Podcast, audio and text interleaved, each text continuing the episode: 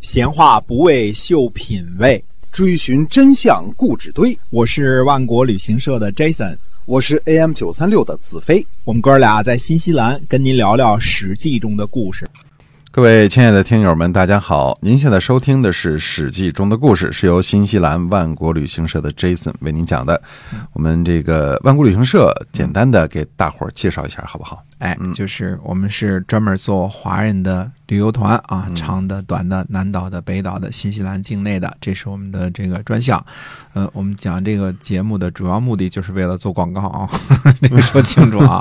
嗯，那么接着讲我们《史记》中的故事啊。公元前六百四十四年的春天呢，宋国记录了天上落下了五颗陨石啊，这么个记录啊。嗯，这个不是按照天象记录的，是按照不祥的这个天灾记录的。嗯，这年夏天呢，齐国再次讨伐厉国，但是没有攻克。齐国的军队呢，在救助许国之后呢，撤兵。这年秋天呢，敌人趁着晋国在韩原之战的失利呢，呃，进攻晋国。并且取了汾水以西的三个城邑，看看啊，当时敌人多厉害啊！强大的晋国的城池，他也敢攻取啊！自从这个王叔代勾结戎狄啊，侵犯京师之后，这敌人呢，戎人就经常来这个往南边打一打，侵犯一下啊！这次连晋国的胡须也捋了捋啊！这年周王室呢，嗯，这个由于这个敌人侵犯呢，向齐国求救，齐桓公呢。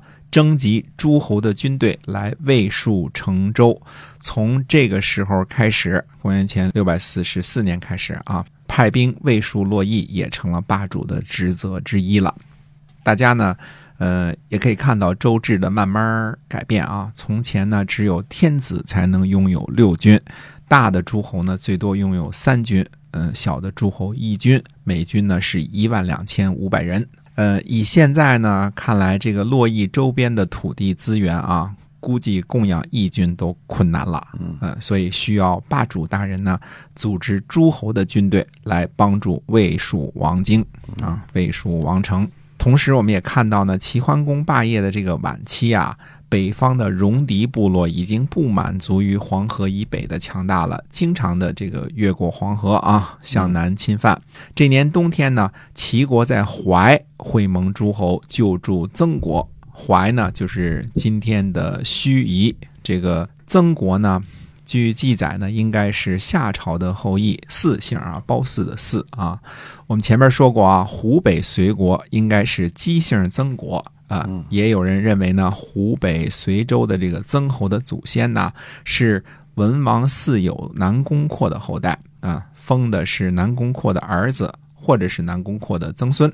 还有呢，因为什么呢？河南有一个氏叫南宫氏，所以反过来认为呢，河南也有曾姓的说法。但是南宫阔这一段啊，我没有办法找到详细的详情。但是湖北曾姓和山东的曾姓。肯定不是一个源头，这个应该可以跟大家说清楚啊。一个是，呃，东夷的这个四姓啊，一个是，呃，四姓也应该是这个，呃，应该是大禹留下来的。只不过我们说过这个事儿，不以血统论啊，以这个落后程度论，是不是东夷西戎南蛮北地，看你先进的程度如何。嗯，山东的曾国呢，曾经在《左传》当中呢出现过很多次。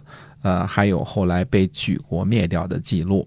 湖北的曾国呢，也出现过很多次，是以隋国的名义出现的。但是隋国呢，基本上是汉阳筑基，也就是说汉水之阳这个十四个姬姓诸侯国的头，汉阳诸姬的头，所以它应该是姬姓的，而不是。嗯，姓南宫啊，这个可以跟大家这个呃，基本可以肯定，隋国是姬姓的，也就是曾侯乙编钟的那个隋国。不过他的姓是曾。这一次呢，齐国救援这个曾国呢，我们说的是山东的这个曾国啊，本来是想呢帮助曾国修筑城墙，可是出劳役的人们呢不满啊，不知道怎么回事啊，是伙食不好还是工资待遇不高啊，反正。总而言之，不满，结果呢，有一人夜里呢就出来就喊了一嗓子，说齐国出乱子了。嗯，这一嗓子一喊呢，大伙呢就一哄而散，全都跑回去了。曾国的这个城墙呢也没有完全的修筑好。这一年的十一月呢，郑国杀了郑国的太子太子华，因为他之前呢曾经想投奔齐桓公，借助齐桓公的势力去去除国内的三个强族。对吧？这个前面我们讲过，为此呢遭到了这个，呃郑国的诛杀。公元前呢六百四十三年的春天，齐国人连同徐国人一起讨伐英氏。英雄的英的这个英氏呢是衍姓诸侯国，位置呢在今天安徽金寨东南。英氏看来那个时候是楚国的同盟，并且在楼林之役中呢帮助过楚国攻打徐国。看来这个。霸主国家齐国呀，对于直接和楚成王开战兴趣不大，但是对于攻击一些个依附楚国的这些小国开战呢，保护自己的同盟国的利益，这个还是很尽力的。因为，呃，打些什么英式啊这些小国不太费力气，对吧？这个还是柿子捡软的捏啊。鲁僖公呢还在淮参加诸侯的盟会，鲁国呢就出兵灭了相国。相国在今天的河南项城。啊，项羽的项啊，而齐国人认为呢，鲁国自己做主灭相国啊，是鲁僖公暗中指使的，所以就扣留了鲁僖公。齐桓公霸主呢，公布的宣言是让诸侯们言归于好，而不是让大的诸侯去欺负小的诸侯，更别说把别人家给灭了啊。嗯，现在不比从前了，现在有组织了，你不知道有这个齐桓公。呃，联合国嘛，对吧？这个是有组织的时候了。鲁国这样做呢，是明显的违法乱纪，违法了国际公约。为此呢，这个齐桓公的这个女儿啊，生姜啊，去到汴，呃，今天的山东泗水东，就在那儿会见齐桓公啊。估计是这个老婆求情的结果啊。鲁僖公最后呢，终于从盟会之地呢，回到了鲁国。这事儿呢，鲁僖公可能冤。也可能不冤，灭掉相国是不是他主使的，不好说啊。我们现在也没法查查卢喜公同学的微信记录啊，否则就知道了。但是呢，我们说鲁国历史的记载呢是有所避讳的，记录的含含糊糊，只是说呢卢喜公回国了啊。这个记录显示呢，虽然放了卢喜公，但是鲁国私自灭掉相国这件事呢，尚未全部了结，还有后账呢。齐桓公这个霸主呢，也挺难当的。自个儿的女婿啊，这个友好的同盟鲁国的国君，也是一言不合就得扣下来啊，还要女儿来说情才能释放回国。呃，当头就得显着公平嘛啊。齐桓公对于自个儿的女婿也不例外啊。到了公元前六百四十三年的年尾呢，鲁僖公不用过分担心齐国进一步的为难了，因为天下的霸主齐桓公卒。升天了，没办法啊，这个人都有这一天啊。是齐桓公呢，史书上记载说好内啊，好内就是好色的意思啊，他有很多内宠。齐桓公呢有三位夫人，王姬，嗯，这是王氏的公主啊，第一个字儿是这个从王那儿来的啊，第二个是姓啊，这个姬姓啊，王姬。这个第二位呢是徐盈，那这是徐国的。公主对吧？徐国嬴姓的公主。哎，对，这个双人徐啊，嗯，为什么帮着徐国打仗那么来劲呢？嗯，也有关系啊。哎，第三位呢是蔡姬，这我们熟人啊，蔡国的公主对吧？嗯，尤其是蔡姬特别熟人啊。那么这三位夫人呢都没生儿子，其他宠幸的类似于夫人的有六人啊。这里原来的这个用词呢叫如啊。就是如夫人啊，呃，如就是比照的意思。嗯，后世我们现在还用如夫人这个词儿啊，源于此。所谓如夫人，就是后世的偏房。嗯，小老婆，小老婆，对，没错，哎，小老婆，哎，地位呢比妾高，呃，待遇呢比照夫人。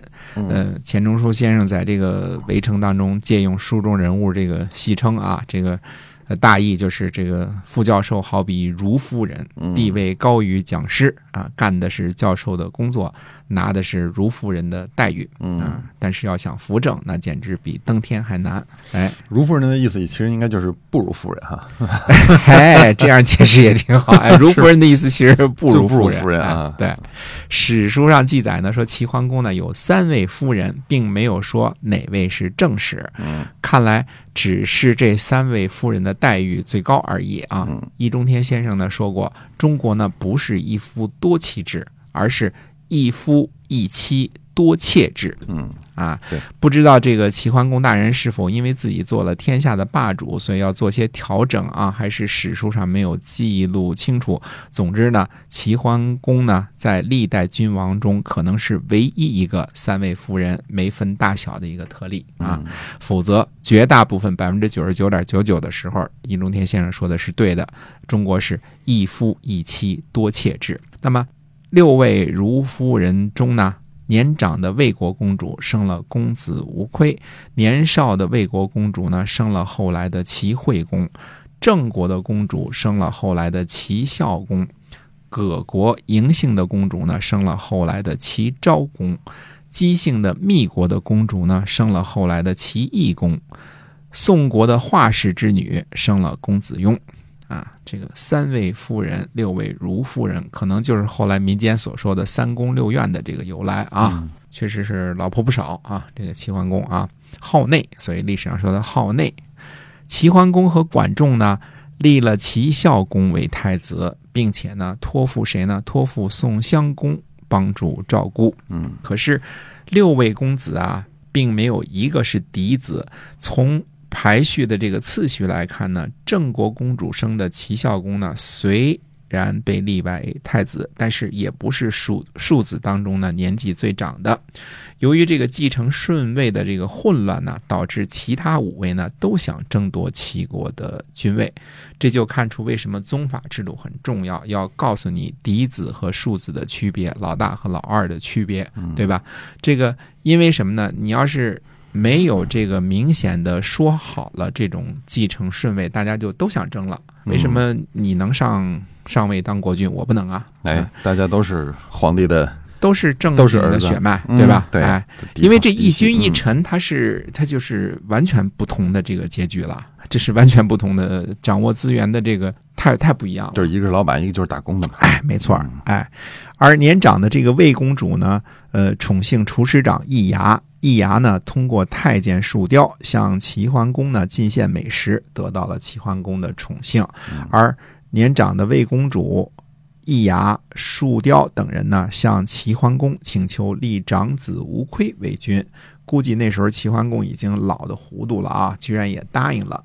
可能是已经忘了已经立过太子了，对吧？嗯嗯，而易牙呢、树雕等人呢，他们得到重用呢，是因为两年前管仲已经先于齐桓公辞世了。齐桓公呢，当时在管仲去世之前呢，曾经询问管仲由谁来继承管仲的权利。那个时候，管仲呢是这样对齐桓公说的。那么到底怎么说的呢？那么下回再跟大家接着说。嗯，是的，今天我们的史记中的故事呢，先跟大家分享到这儿了，感谢您的收听，我们下期再会。再会。